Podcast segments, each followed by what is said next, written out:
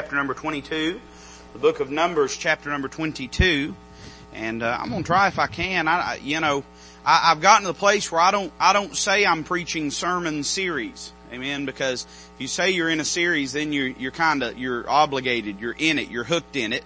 Uh, so I quit saying I'm preaching sermon series. So I'm just going to preach on a related topic uh, loosely interconnected messages for an undetermined amount of time. Whatever connectedness they have, you can uh, you, you can decide that between you and the Lord, Amen. But they are going to sort of all be about the same thing. That way, I'm not committed, Amen. Uh, but uh, I was giving thought the other day, and truthfully, this conversation or this uh, this uh, series, uh, this uh, outline came out of a conversation me and my wife were having. we are just talking about. Sometimes we'll talk about interesting things in the Word of God.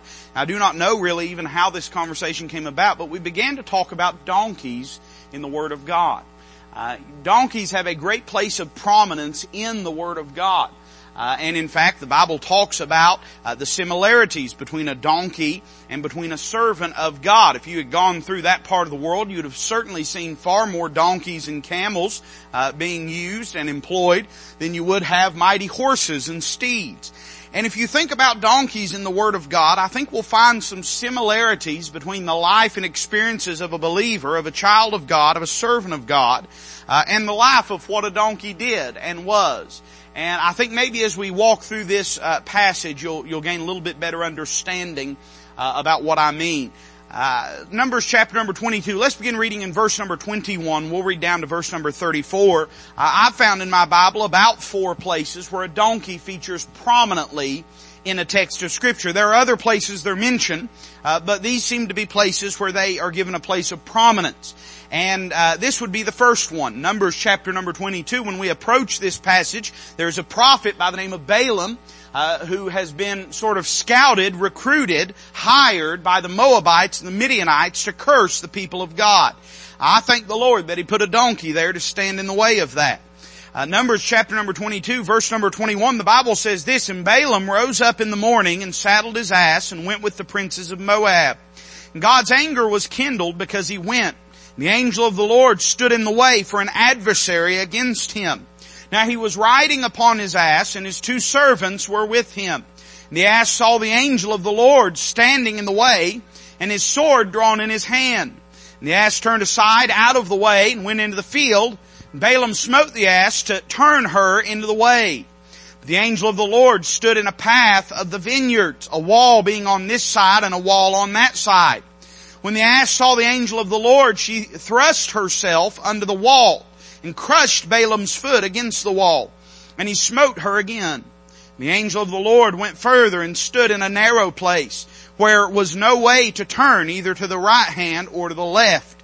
When the ass saw the angel of the Lord, she fell down under Balaam. Balaam's anger was kindled and he smote the ass with a staff. The Lord opened the mouth of the ass, and she said unto Balaam, What have I done unto thee, that thou hast smitten me these three times? Balaam said unto the ass, Because thou hast mocked me, I would there were a sword in mine hand, for now would I kill thee. The ass said unto Balaam, Am not I thine ass, upon which thou hast ridden ever since I was thine unto this day? Was I ever wont to do so unto thee? And he said, Nay. Then the Lord opened the eyes of Balaam, and he saw the angel of the Lord standing in the way and his sword drawn in his hand. And he bowed down his head and fell flat on his face. The angel of the Lord said unto him, Wherefore hast thou smitten thine ass these three times? Behold, I went out to withstand thee, because thy way is perverse before me. The ass saw me and turned from me these three times. Unless she had turned from me, surely now also I had slain thee and saved her alive. And Balaam said unto the angel of the Lord, I have sinned, for I knew not that thou stoodest in the way against me. Now therefore, if it displease thee, I will get me back again. Let's pray together. Lord, we do love you. And we ask, Father, that you would use this passage in our hearts and minds. Let us, let us apprehend and absorb the truth of, of these qualities that are so vital and necessary in our lives. And may we be willing too, Lord, to do just the, the work and the service and the office of a simple donkey, that we might be your servant, that we might be used of you to uplift Christ, to bring glory unto you, and to draw others unto you. Father, we do love you. And we thank you for this time, this opportunity. We ask it in Christ's name. Amen. Now in the Word of God, a donkey was the most prevalent and common beast of burden that you would have found anywhere, basically at any given time in biblical history. They had other animals. They had oxen to plow with, and uh, they had horses to ride into battle with, and uh, they had camels for long-term sort of uh, marathon journeys, long journeys that they would take. But the day-to-day animal that would have been implemented and used day in and day out for every common responsibility and, and job and function would have been but a simple donkey. Donkeys are not something that are tremendously popular here in this part of the world. Uh, you see those miniature fuzzy ones. Amen. Every woman in this room would buy 12 of them if she could probably. Uh, keep them in her living room. Amen. Uh, they, they love those little mini donkeys. Uh, it's not very often you see a full grown regular donkey in this part of the country. They are around. Uh, but most of the time you see these miniature donkeys. What you find more prevalently here in this part of the country are mules, which of course are a donkey hybrid. And the mule retains many of the characteristics, positive and otherwise, of a donkey. Can I just name a few of them? And I want you to think about this in light of both the donkey's role and function in scripture, but also in relation to what God says about you and I. I think when we think about a donkey, the first thing that probably comes to our mind is the stubbornness of a donkey.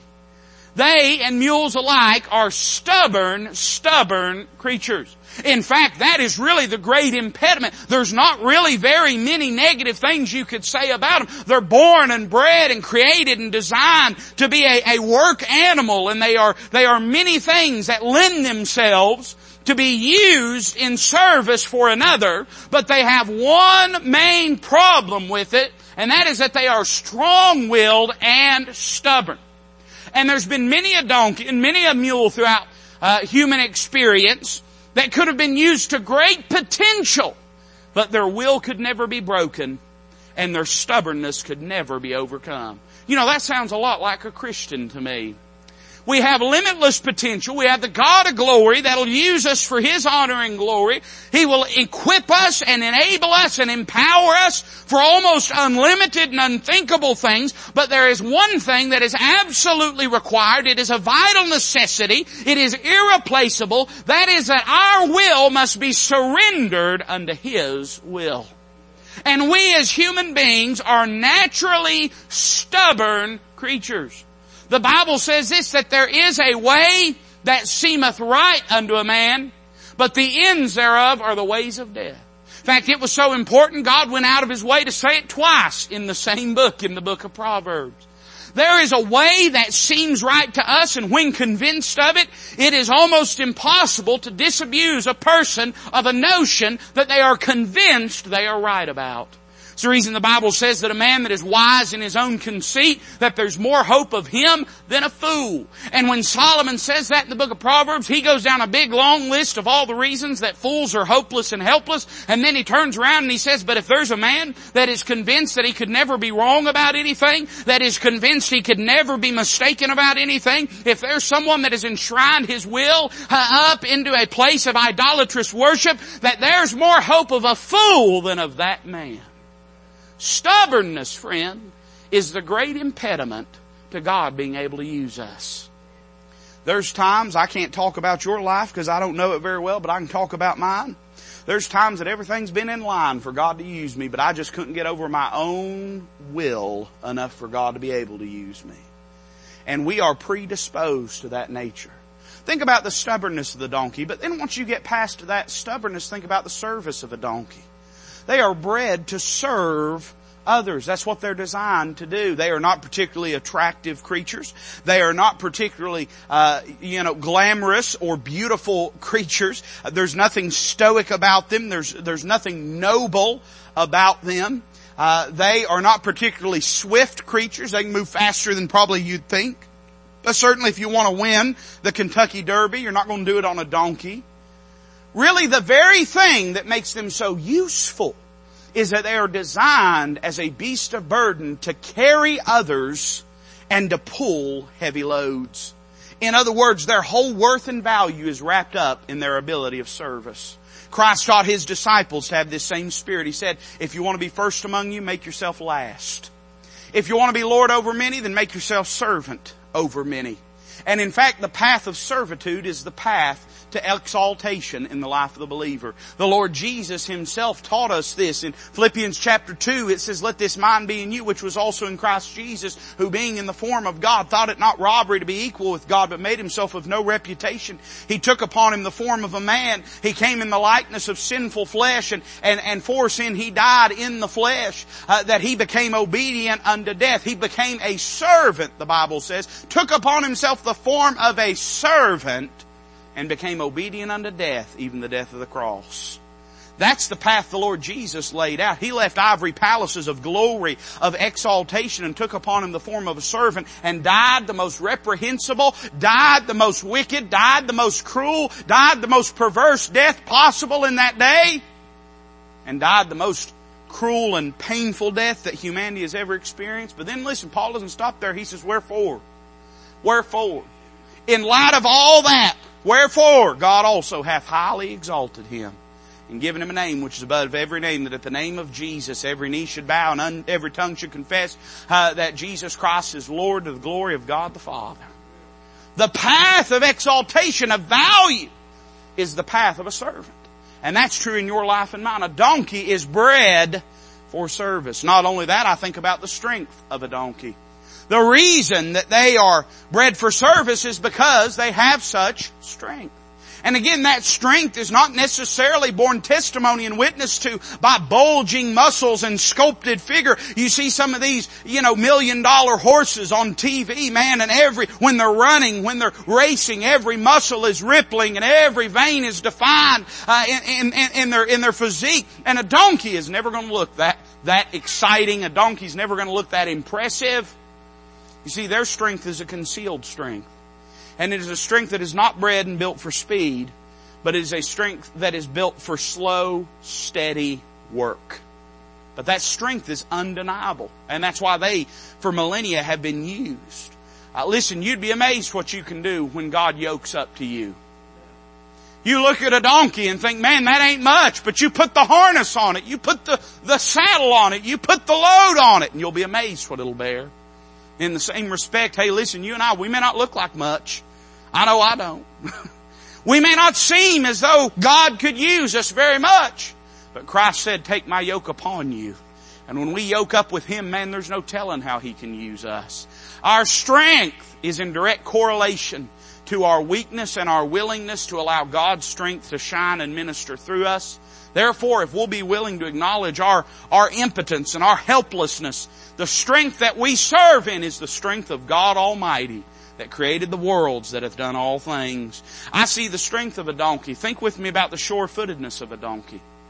I was talking to uh, somebody the other day, and I don't know a ton about donkeys. I know more about it now than I did two weeks ago, but uh, we were talking about donkeys and mules in particular. Because again, in this part of the country, a mule is far more common than a donkey.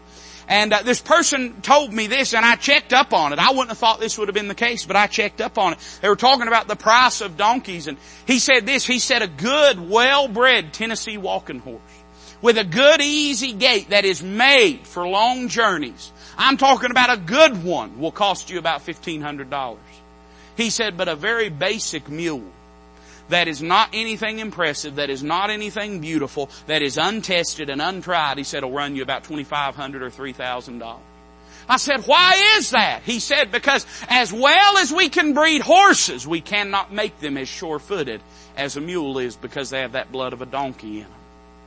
A donkey is known as a sure-footed animal. Even to this day, if you were to go to the Grand Canyon, pay thousands of dollars, they have tours where you can load up on the back of a donkey and journey down into the very bottom of the canyon. Why are they still, after all these years, using donkeys? You got people paying thousands of dollars. They could, they could be helicopter lifted into it, but they're still using donkeys because they know it is the safest, most dependable, most cost effective way to get from the top of that canyon to the bottom because despite all the sheer rock face cliffs, despite all of the narrow, treacherous perilous paths, they can trust that donkey that it will not lose its footing. They are sure-footed animals. They are, we might say this, steadfast animals. Let me tell you this, a child of God that has made up his mind to serve the Lord is someone that if he'll make the service of God the focal point of his life, uh, he'll never slip, he'll never fall, he'll never fail.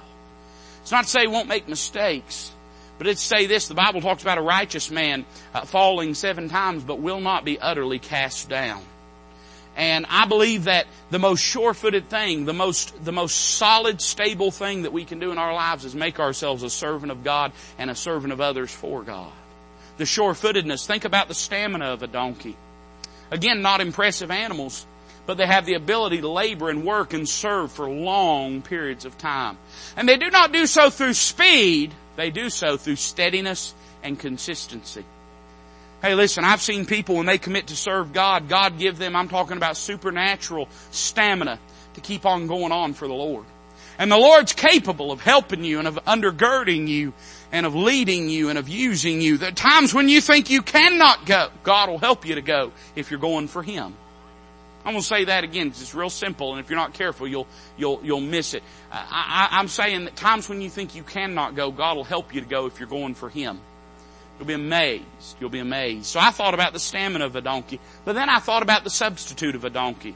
I thought this was interesting. In Exodus chapter number 13, verse number 13, listen to what the Bible says about how a donkey would be bred into and birthed into an Israelite family and flock. The Bible says, every firstling of an ass thou shalt redeem with a lamb. And if thou wilt not redeem it, then thou shalt break his neck and all the firstborn of man among thy children shalt thou redeem. Exodus 34, 19, it's, it's echoed again. It says, all that openeth the matrix is mine, and every firstling among thy cattle, whether ox or sheep that is male. But the firstling of an ass thou shalt redeem with a lamb. And if thou redeem him not, then shalt thou break his neck. All the firstborn of thy sons thou shalt redeem, and none shall appear before me empty. If a, if a cattle, if an ox, if a sheep was born into an Israelite family, that thing was given unto God as a sacrifice. But because God knew the value of a donkey to an Israelite family, they had another provision. They could take that thing and if they did not want it, they could kill it. They could break its neck. But if it was gonna serve and if it was gonna live and if it was gonna survive, something had to die in its place. Something had to pay the debt. Something had to be the sacrifice. So they could take a lamb and bring it in to die in the place of the donkey so the donkey could go free to serve that family. Hey listen, if that don't remind us of the story of every single born again believer, sentenced to die, condemned to die. But God saw something in us that we didn't see in ourselves and God saw something worth saving, something worth redeeming and so He sent a lamb to die in our place so that we could not go free in the sense of go wild. That's what some people think, that's what some people think Christian liberty is, is going wild. liberty is not wildness, it's not anarchy.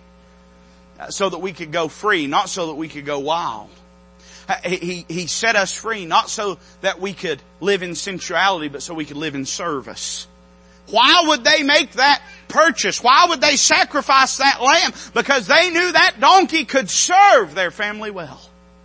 Let me tell you something. Why did God save you and I? Well, He did it out of His great love for us. But as far as the plan of God is concerned, He saved us because He wanted us to serve Him. Uh, we're to walk in good works which we were before ordained to walk in. That's what God has called us to do. And then I, I thought about the selection of a donkey. This is just an introduction material. We still got a good four hours of, of preaching ahead of us. But I thought about the selection of a donkey. It's funny because you'll find three prominent important people in the Bible that every one of them rode upon a donkey that did not have to. Now, no doubt there were a lot of people in Israel and, and in, in the Bible land and on the Bible map in that day that rode donkeys because they didn't have nothing else. But did you know that three individuals that did not have to ride a donkey that chose to ride a donkey? The first was King David when he was coming in the land of Jerusalem. When he came out of exile and was returning after the insurrection of Absalom, Ziba, the servant of, uh, of the house of Saul and consequently the servant of Mephibosheth brings donkeys so that the king and his household can ride into Jerusalem upon those donkeys. Not only that, when Solomon was carried to the throne and was coronated, he was not riding a white steed. Uh, he was not riding upon a, a great mighty horse, but rather a small donkey is what he rode into Jerusalem upon. And then can we not, can we not think about our Lord and Savior Jesus Christ, who rode into Jerusalem himself, seated upon a young donkey? Let me say this, the donkey was the choice of kings. And, and, and, culturally speaking, this is why. Because when a king was riding into war, he rode a horse, but when he rode in peace, he rode a donkey. In other words, the Lord's desire. The Lord could have rode anything He wanted to. He said, bring me a donkey. And let me tell you something. Uh, we might look at others and say, well, God wouldn't choose me. God would choose them. You'd be amazed who God would choose. You know who He wants? He wants somebody that's willing to saddle up and serve Him and be in it for the long haul and be steadfast. The donkey is the choice ride of kings and of God Himself. Well, there are four instances in the Bible where donkeys feature prominently, and I'll go ahead and name them to you uh, before we say a word about the text in front of us tonight. In Numbers chapter 22, where we are this evening, we find that God called a donkey to speak.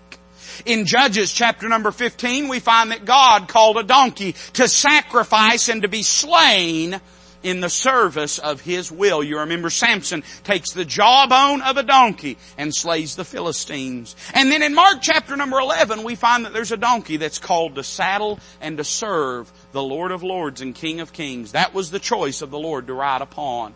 And I want us to notice these. We won't see them all tonight. We'll stay in Numbers tonight.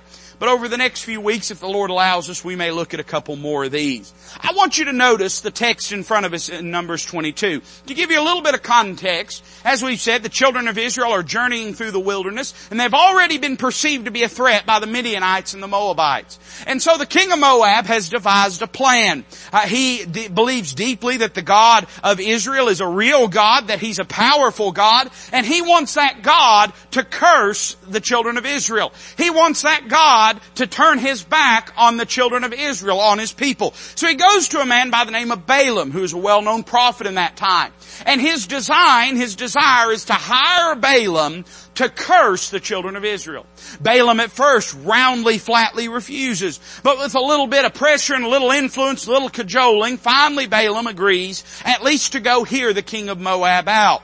Well, evidently, in the in, in, in the footsteps of that journey, God became aware that in the heart of Balaam, that Balaam was going to try to betray the children of Israel, and he was going to try to betray his uh, prophetic office.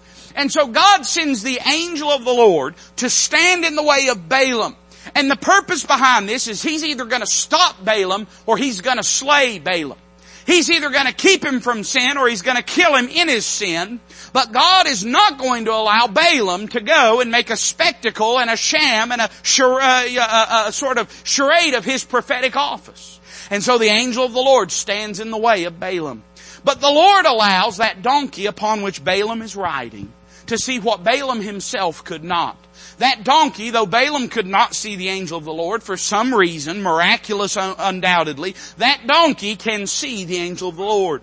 Having loyalty and affection to her master, she does everything she can to try to keep Balaam from meeting his doom and meeting the judgment of God. We've read it before us here tonight. I won't, I won't retread all of it before we get to the preaching of it. But Balaam refusing to heed and refusing to listen and beating the donkey for its disobedience, finally God opens the mouth of this donkey and this donkey speaks to Balaam and if I can just say it this way, gives him what for? Here in this passage we find that God called a donkey to speak. This was an unusual thing. In fact, it's interesting because there's only two times in your Bible that an animal speaks. The first is in the Garden of Eden when the Bible says that the serpent was more subtle than any beast of the field. And the serpent begins to speak and begins to tempt and begins to deceive Eve. And then Eve turns around and pressures Adam and they choose to eat of the fruit and mankind is spiraled into depravity. And then here in Numbers 22, we find an animal speaking again. In Genesis chapter 3, that, angel, that uh, animal is doing the will and bidding of Satan. Here in Numbers chapter number 22, this animal is doing the will and bidding of God Almighty. I find in this a beautiful pattern. This is not my message, but I do want to say a word about it. God created animals for them to be in their proper place. Uh, an animal does not have a soul. An animal does not stand on the same value of life as a human being does. I, I like animals as well as anybody. I, I, like dogs. I've had dogs my whole life, and I, I like them pretty well. And especially if they if they know how to mind, I like dogs. My wife was raised in a family that that bred and and sold dogs and showed them in competitions. I like dogs. I like cats. I like them with teriyaki sauce. I like them with duck sauce. I like them with soy sauce. I, I like animals just fine. But animals are not to be elevated to a place of worship as they are in modern society today. And there, we live in a day, and you've seen it and you've heard it said before, but you live in a day where if you murder an unborn child, people will clap for you. But if you, if you murder the, the spotted, darted snail toad, uh, they'll put you in jail and take everything you've got. We live in a twisted society today that worships the creature more than the creator. God designed and created animals that they might serve and be in subjection and be to the pleasure and will and service of mankind. And then the devil comes along and he perverts God's intended purpose. He inhabits or he uh, animates or however we want to say it. He speaks through this snake and this snake is now becoming the master of man and not the servant of man. This snake is commanding man what to do instead of man commanding it what to do. And the whole natural order is turned up on its head and it results in mankind uh, making a mistake and stepping out into sin and mankind being depraved as a result of it. And then before we even get to, uh, even get out of the wilderness, before Israel is even a nation, we find God taking. So here's God creates his creation with a, with a purpose, and then the devil perverts that creation, then you know what God does? God co-ops that perversion to restore things to the proper order. Now he's the one speaking through an animal, and he's not doing it to slay a man, he's doing it to spare a man. He's not doing it to cloud and confuse the Word of God, but he's doing it to make clear the Word of God. So I think there's great significance to this donkey speaking. But as it relates to you and I, can I just tell you what my application is? I think it'll maybe make the preaching a little quicker and a little smoother. I think that here we find a reminder that every one of us as children of God, as servants of God, we are called to be a light and a witness in the world we find ourselves in. We as the servants of God, our first and, and primary responsibility is to be light and salt. That's what Christ taught us. We're a lot of things, but before we're any of them, we're light and we're salt. And we have a responsibility to speak the truth to the world around us. I want you to notice a few things. Notice the path of Balaam here.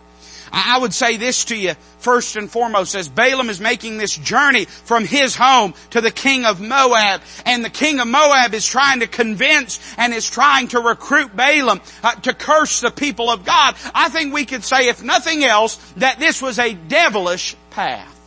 Let me just make this statement. Man, the best friend in the world Balaam had was that donkey he rode upon that day.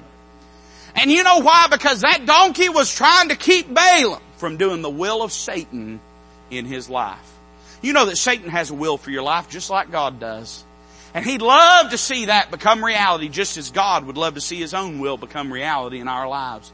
And just as God actively tries to bring us into his will, the devil tries to actively bring us into his will.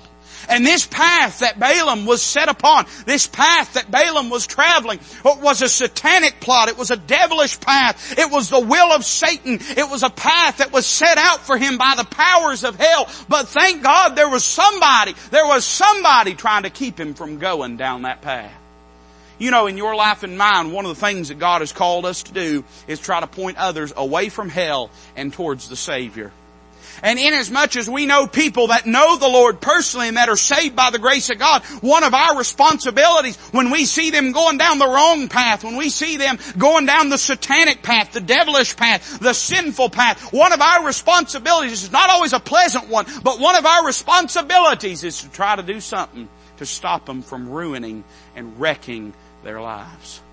I was a youth pastor for a number of years and I always struggled to and, and I always prayed to get my young people to understand that the things that I told them, I didn't tell them because I was trying to ruin their good time. I didn't tell them because I resented them being young. I was telling them these things because I wanted to keep them from some things that would hurt them, that would destroy them. I wanted to keep them from some things that the devil was trying to do in their life. Listen, our responsibility is to try to turn people from a devilish path. Not only was it a devilish path, let me say this, it was a drifting path. This is interesting. Look back. We didn't read this, but look back in verse number 12 of this chapter.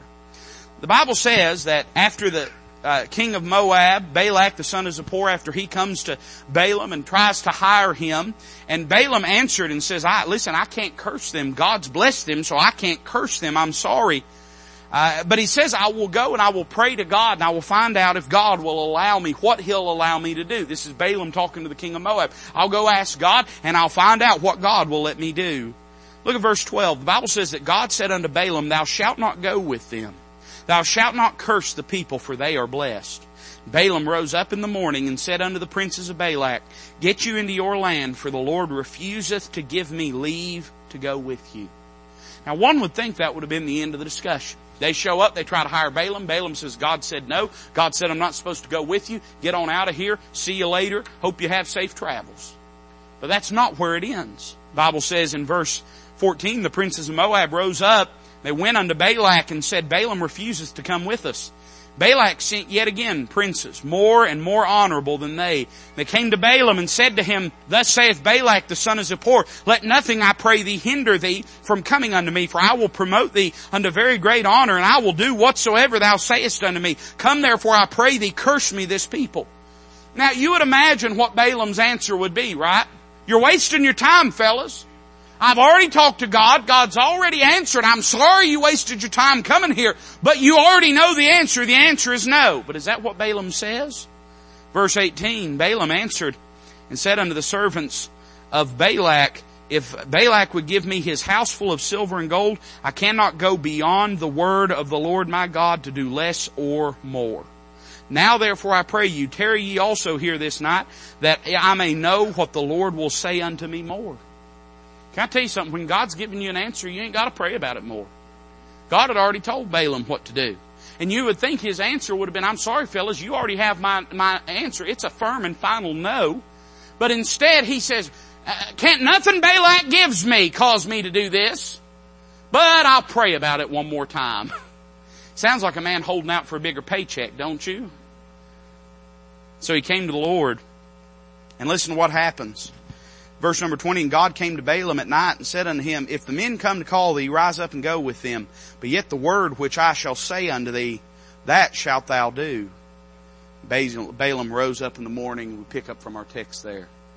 By the time we come, why is it? Why is it that God tells Balaam in verse number 22, or verse, excuse me, number 20 says, uh, earlier in the chapter says, don't go with them. Balaam comes back, prays to God. God says, all right, Balaam, you can go with them, but promise me that you will not tell them anything except what I tell you. Next time we see Balaam, he's getting ready to have his head took off by the angel of the Lord. And the angel of the Lord in verse 35, we didn't read this, but after this episode that we have read, the angel of the Lord said unto Balaam, go with the men, but only the word that I shall speak unto thee, that thou shalt speak. You know what was happening here? At the very first, Balaam talks to God and says, Lord, I just want to do your will. Whatever you want. If you want me to go, I'll go. If you don't, I won't go. But God, I just want to do what you want. I want to speak your word. God says, don't go. Comes back and says, sorry fellas, I can't go. Next time they show up, they're driving a Cadillac, not a Chevrolet. Next time they show up, man, they, they got folding money. And they say, uh, Balaam, are you sure? And he says, yes, I'm sure. But let me talk to God and make sure that he's sure and I'll get back to you. Balaam, when he saw those bigger coffers roll up, he had already made his mind up that he was going to go with them. And that's why he turns and looks at him and he says, it doesn't matter how much Balak gives me, I am not going to speak against what the Lord tells me to speak, but I do want to go with you. Why would he want to go with him if he don't plan on telling him anything different than what the Lord told him already? Because he wanted to see how much more money they had. He was still convinced that he wasn't going to speak falsely, but he wanted to see how much money they had. And then by the time he gets on the road the next morning, he has already decided he'll say whatever he has to say to get that big payday. God knows that. God knows his heart. And so when God gives that final warning, He says, now Balaam, you're in this now and you're gonna go with them. You're not gonna turn back, but you better make sure you don't say anything but what I command you to say. Why did He say that? Because He knew Balaam had already intended to say something contrary to what God had told him to say. Here's what I want to say. Not only was it a devilish path, it was a drifting path. We might call it this, a slippery slope. He didn't ever intend for it to go this far, but it went farther than he ever thought it would. By the way, Balaam does finally wind up finding a way to ensnare the children of Israel. And it's one of the most wicked, nefarious things throughout the history of their nation. He, he tempts them to intermarry with Midianites and Moabites thereby through introducing idolatry into the uh, Israelite nation. Uh, he brings about their judgment from a righteous and holy God and they continue to fight this Baal worship throughout their entire national history up until they go into Babylonian captivity. Uh, Balaam introduced something that became a generational bondage for them. Balaam, you know why that was? Because he flirted with sin. He was on a drifting path. It's our job when folks, when we see them on a slippery slope on a drifting path, to warn them against the danger ahead. Not only that, it was a deadly path. Man, God, His anger was kindled, verse 22. And the angel of the Lord was standing there with sword ready. He was just a moment away from the judgment of God falling upon him. And he didn't have sense enough to know it.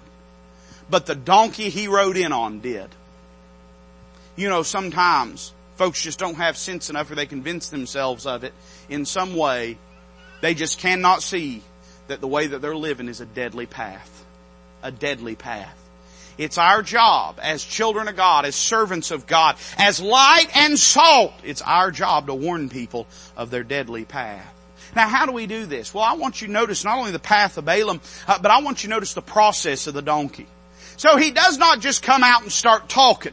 Instead, he tries three different things. Notice verse number 23. Three, we see a passive attempt to keep Balaam from destroying himself. The Bible says in verse 23, the ass saw the angel of the Lord standing in the way and his sword drawn in his hand. And the ass turned aside out of the way, went into the field, and Balaam smote the ass to turn her into the way. In other words, the first time, the donkey does not do anything. He doesn't try to buck him. He just tries to gently carry him out of the way.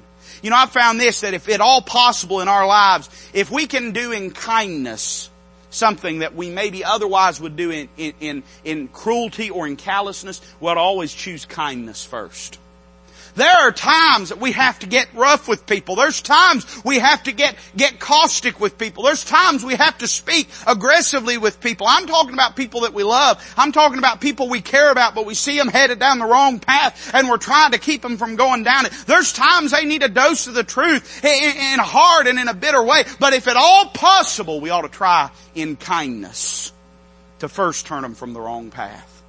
Hey, listen, on the workplace, sometimes we get to thinking we're Billy Sunday and we're going to go and preach the hell out of people. And really what they need is somebody to come and in kindness be a witness for the truth.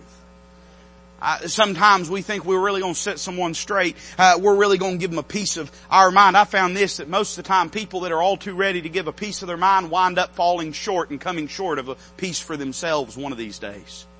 Uh, in other words, you're always giving away a piece of your mind. Don't be surprised if your head's empty. The reality is we ought to try to do it with kindness if possible. We see a passive attempt. Then notice verse 24. But the angel of the Lord stood in a path of the vineyards, a wall being on this side and a wall on that side. When the ass saw the angel of the Lord, she thrust herself under the wall and crushed Balaam's foot against the wall. And he smote her again. We see a painful attempt to try to rescue Balaam and save his life. Now I would remind you of this the donkey did not run into the wall in order to crush Balaam's foot. But here he is in a narrow path and he knows that he's better off running into the wall than running into the sword of the angel of the Lord. In other words, he did not go out of his way to hurt Balaam. But just in the process of trying to save him, there was a painful exchange. You know, sometimes our greatest attempts, try as we may, to keep people from getting hurt feelings, to keep people uh, from from getting upset and getting mad at us. There are times when the only way that we can get someone's attention, the only way that we can communicate a truth, it involves hurt feelings. Hey, listen, the wounds of a friend are faithful. And there's times that as a friend, when we speak truth to someone, it's going to hurt their feelings. But if we love them, we'll be willing to do it in the right spirit, in the right attitude, in the right way. By the way, I'd say this, I bet you that hurt that donkey as much as it hurt Balaam. But it did not matter. She was willing to experience the pain and she was willing to put him through the pain if that's what it took to save his life. And then look at verse 26. The Bible says the angel of the Lord went further and stood in a narrow place where was no way to turn either to the right hand or to the left. When the ass saw the angel of the Lord, she fell down under Balaam. And Balaam's anger was kindled, and he smote the ass with a staff. Now he's not just whipping her with a switch, now he's beating her with a stick. And the reason why is because she laid down underneath him. I would say this, this was a protesting attempt. She said, I will not carry him to his death. If he's gonna go, he's gonna have to walk but I will not enable him. I will not, I will not equip him. I will not facilitate his destruction. If he's gonna go this way, he's gonna have to go without me. So she just lays down in protest and says, I will not be complicit in his destruction. You know, there are times in our life in trying to keep people from making shipwreck of their life. There are times when all we can do is push them out on their own and say, I will not help you destroy yourself. I will not help you destroy yourself. We live in a society today where if people can, they'll wreck their, their lives and get your help to do it. And that's what Balaam wanted. He wanted this donkey to carry him to destruction. But she loved her master enough and she had enough sense, certainly more than him, that she said, I'm not going to be a part of this. Sometimes you'll lose friends over that. Sometimes there'll be hurt feelings through that. But if we really love somebody, we've got to be willing sometimes to draw some lines and take some stands and say, I'm sorry, but I will not carry you to your destruction. I will not excuse you destroying yourself. I will not facilitate you making shipwreck. I refuse to be a part of you making a wreck of your life.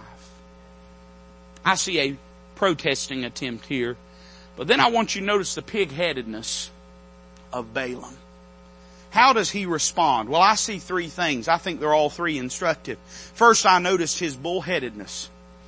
Now, I've had bad days. You ever had a bad day? You ever had a, a, day where about halfway through it you thought, God, I don't know what you're trying to tell me, but I'm just going to go climb back in bed and try this again tomorrow? You ever been trying to get something done and just everything going as wrong as it could possibly go? And eventually you just said, well God, you just must not want this to happen. So I'm just going to quit. I'm just going to wait on you. And if you want it done, you'll just have to open the door and you'll have to lead me and you'll have to guide me. You would think, later on the donkey looks at Balaam and says, has I ever acted this way before? Balaam says, no you would think, and by the way, animals, I don't think animals necessarily have a greater intelligence than most of us, but I do think they have good instincts. I do think they have good instincts. You'll see this, man. A herd of cattle will know it's getting to storm, get ready to storm before the meteorologist does. And they do have a good instinct. And you would think just a man that has grown up around animals, a man that has for years owned this very donkey and has ridden this donkey, you would think that when that donkey started to act funny, that he would have had enough wisdom to stop and say, something ain't right here. But he is so, he doesn't have his mind on, on the donkey. He's got his mind on that gold. And all he can see is what he wants. And all he can see is the path that he's set out. And he is so absorbed in his sin that he can't even notice that God is trying to save him from destroying himself. It's amazing how often God will set up roadblock after roadblock after roadblock you see this, by the way, in the life of Paul. Paul made up his mind he was going to go to Jerusalem. And God told him and told him and told him and told him and told him, Paul, do not go to Jerusalem. He told him through direct revelation. He told him through prophets. He told him through friends. He told him through various people. But Paul said, none of these things move me, neither count on my life so dear. Uh, he said, I'm going to Jerusalem. I don't care what anyone says. He enshrined it in nobility and in spiritual motivation, but it didn't change the fact that God had forbid him from going to Jerusalem and he had made up his mind to do something that God didn't want him to do. There were times that even Paul the apostle was just flat out bullheaded, as Balaam was here. And sometimes when you're trying to rescue and warn somebody, it's amazing the ability they have to disregard and dismiss the warnings of God. I see his bullheadedness. Not only that, I see his belligerence. His first instinct is to start beating this animal. Let me tell you, can I say this again? His first instinct, the animal that's trying to save him, the animal that's trying to rescue him, his first instinct is to lash out against that animal. If that's not a picture of somebody that's on a path of sin, I don't know what is. The first thing they'll do is call you judgmental. The first thing they'll do is say you're jealous. The first thing they'll do is say you're ugly or you're cruel or you're unkind. But you know what that is? That, that's nothing more than the flesh with its last final gasp. That's the death rattle of their will trying to convince them that they are right and that you are wrong. Now you'd think it would get better, right? You could almost give Balaam a little bit of a break. I mean, he's walking this donkey along the side and all of a sudden the donkey just takes off and goes down the field. And maybe he'd think, well, that dumb donkey, what's she thinking? Whop it over the head real good and get back into the path and go on and never notice anything different. But over and over and over again this happens. And instead of heeding the warning of God, you know what happens? His beating of the animal intensifies. He don't give up because he's committed on this path of sin. So you know what he does? It grows more hostile, more toxic, and by the time you get to the end, he's not beating it with a switch, he's beating it with a staff, with a stick. He's trying to kill this thing. In fact, he tells this donkey, if I had a sword, I'd kill you right now. It's amazing how belligerent people can become when they're committed to a path of sin. To the very people that love them, to the very people that are trying to help them. Then notice his blindness. Man, I'm fascinated by this. Notice verse 28. Workshop this with me in your mind. Would you do that? And the Lord opened the mouth of the ass. And she said unto Balaam, What have I done unto thee that thou hast smitten me these three times? And Balaam said unto the ass, pause. How would we imagine this conversation would go? I'll tell you what it would go like for me. I think. The donkey would say, what are you beating on me for? And I think my first response would be, where'd you learn how to talk? Wouldn't you imagine that before he ever answered this donkey's question, he might climb off of this thing and look at it in wonder, in awe, and say, why are you talking? You don't have the ability to talk. You're a donkey. This is strange. This is weird. Am I dreaming?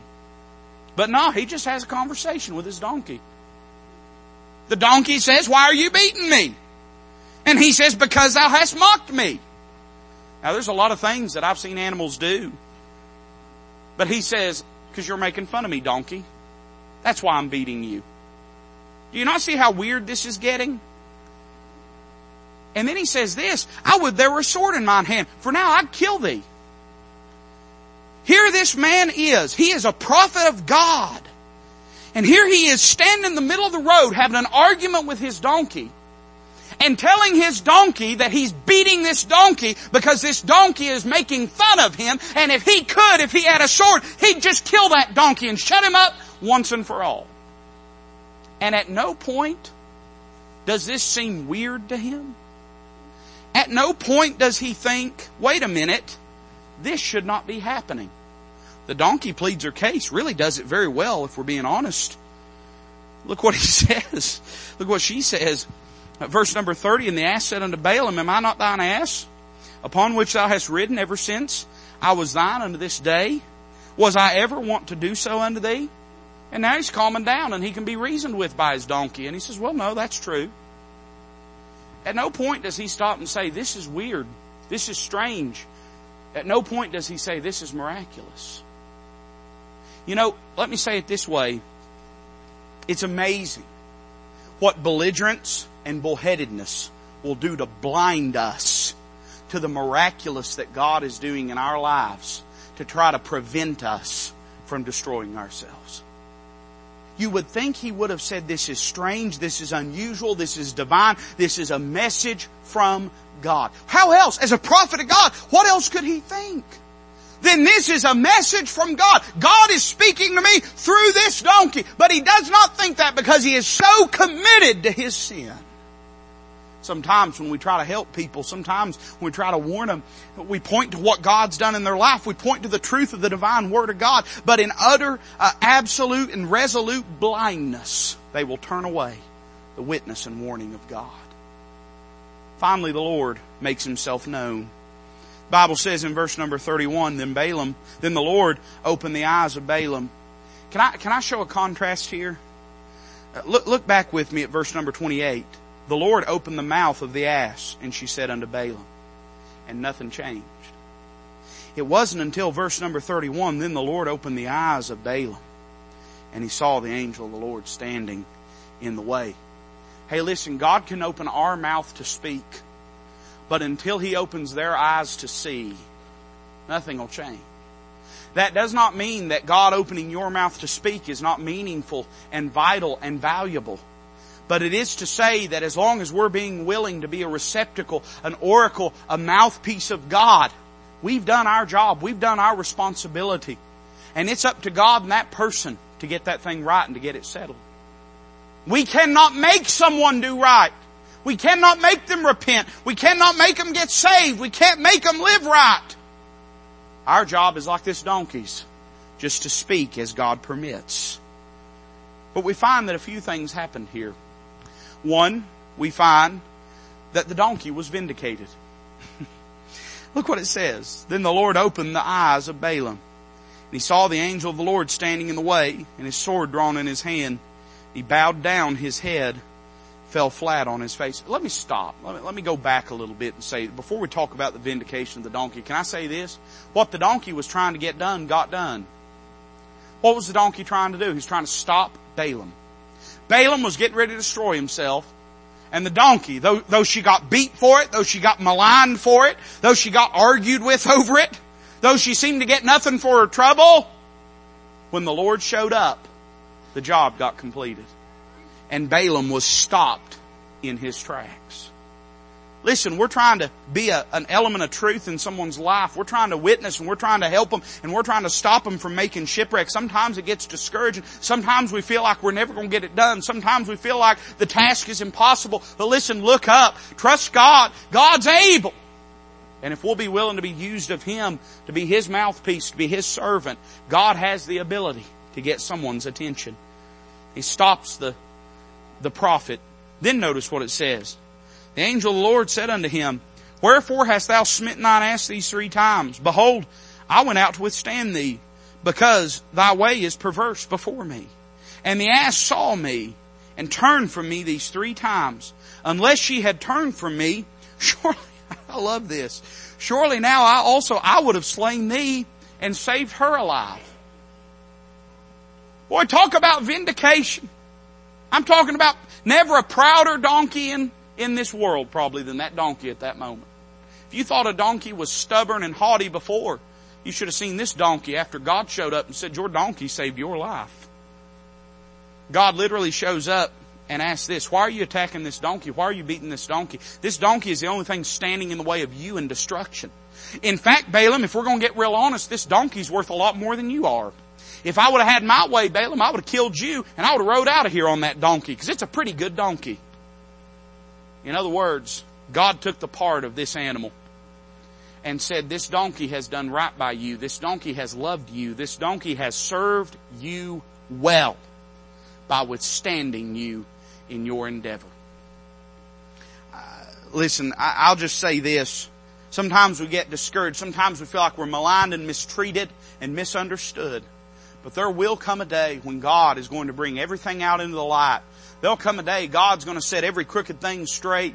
Uh, God's going to lower every hill and raise every valley. And there'll come a day when if we've served God faithfully, there'll come a day where if we've withstood against wickedness, there'll come a day when if we've loved people even when it was hard to do so, and even when they hated us for doing so, there'll come a day that God will make plain that we were in the right and that we had their best interests at heart. This donkey was vindicated. And by the way, let me just say this. Balaam was spared. Sadly, Balaam does go on to make more mistakes. But do you know that even with his mistakes, Balaam lived to be an old man? He could have died this day. But one stubborn, ugly donkey stood in the way of him in certain destruction. That donkey made a difference. That donkey made a difference throughout Jewish history. That donkey made a history, a difference throughout biblical history. In fact, we are tonight reading and preaching and hearing and pondering and meditating upon that very donkey. Because she was willing to speak when called upon to do so. I hope we'll be willing to be salt and light. And listen, it's not lost upon me. There could be somebody in this room. I, I, don't say this with anybody in mind. I don't know anybody's heart. I know very few people's circumstances. But there could be folks in this room that, that you're in the donkey's place. And people are, I'm talking about people are hating you for just you trying to love them and help them. People are disregarding and dismissing you and despising you. I know it's easy to get discouraged, but keep on loving them. Keep on. Do it in kindness, not in cruelty, not in, not in causticness. Love them in kindness, but keep being a voice for the truth in their life. They need it more than they know it. That Balaam needed this donkey more than he could have ever dreamed. And those people need a witness of truth in their life more than they could ever imagine. But then there might be some folks in here in the place of Balaam, headed down the wrong path and committed to it. Don't disregard the roadblocks of God. Heed the warnings of God and turn before the chastening and judgment of God has to fall in your life.